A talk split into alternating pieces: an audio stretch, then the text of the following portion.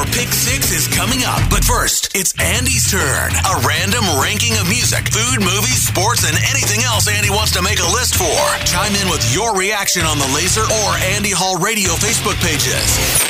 It's Andy Hall's Pick Six on Lazer 103.3. Took my eldest son to Kansas City this past weekend in his first pro football game. Despite the less than ideal outcome for the home team, which we are fans of and root for, the experience was a really great one. From the tailgate to the game itself, to say my 13 year old was entertained is a parenting win in my book. Tailgating is a blast. I've participated in several across all pro and college sports. But today, I'm giving you my pick six tailgating experiences. It's brought to you by Route 69 Vapor, your dedicated everything vape shop. Start off with number six.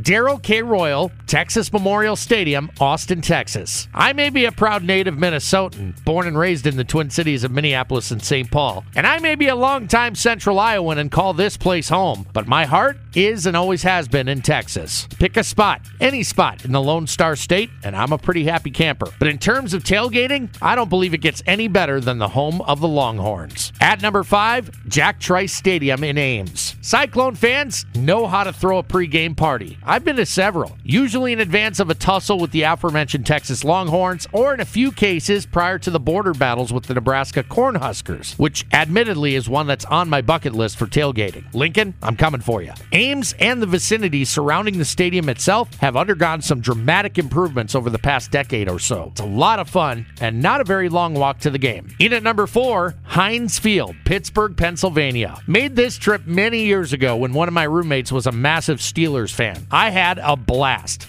Loved the little mini communities around the stadium and met a lot of new friends in Pittsburgh thanks to those tailgates. Still got my terrible towel, too. Ranking number three, Kinnick Stadium in Iowa City. I O W A. I'll never forget my first tailgate for a Hawkeye game. My buds and I were up at like 2 in the morning, swung by Wally World for some essentials, and we're at our designated plot of land no later than 5 o'clock for breakfast. We weren't in the main lots around the stadium, but we did walk through there on our way into the game, and wow, did we have some fun with those folks. So much fun, in fact details are sketchy at best, so you know it was good. Coming in at number two, Arrowhead Stadium, Kansas City, Missouri. It's fun, it's family friendly, the lots are all within reasonable walking distance from the stadium, and it's very well organized. Chiefs fans are very welcoming, even to fans from the opposing team, and go out of their way to make sure first timers, like my son was yesterday, have a blast and want to do it again sometime. I love tailgating in Kansas City. The smell of smoked meats in the air was enough for me to declare I would be a fan forever. Down to the best tailgate experience in all of pro and college sports, in my opinion.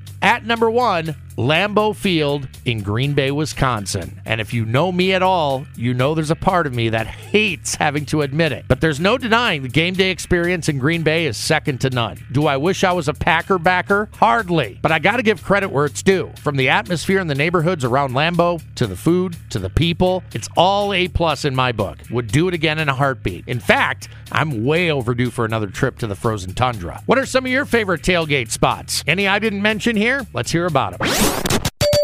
Was Andy Hall's Pick Six. Looking for your thoughts and opinions on the Lazer or Andy Hall Radio Facebook pages. Stay tuned. Your Pick Six is coming at the top of the hour on Lazer 103.3.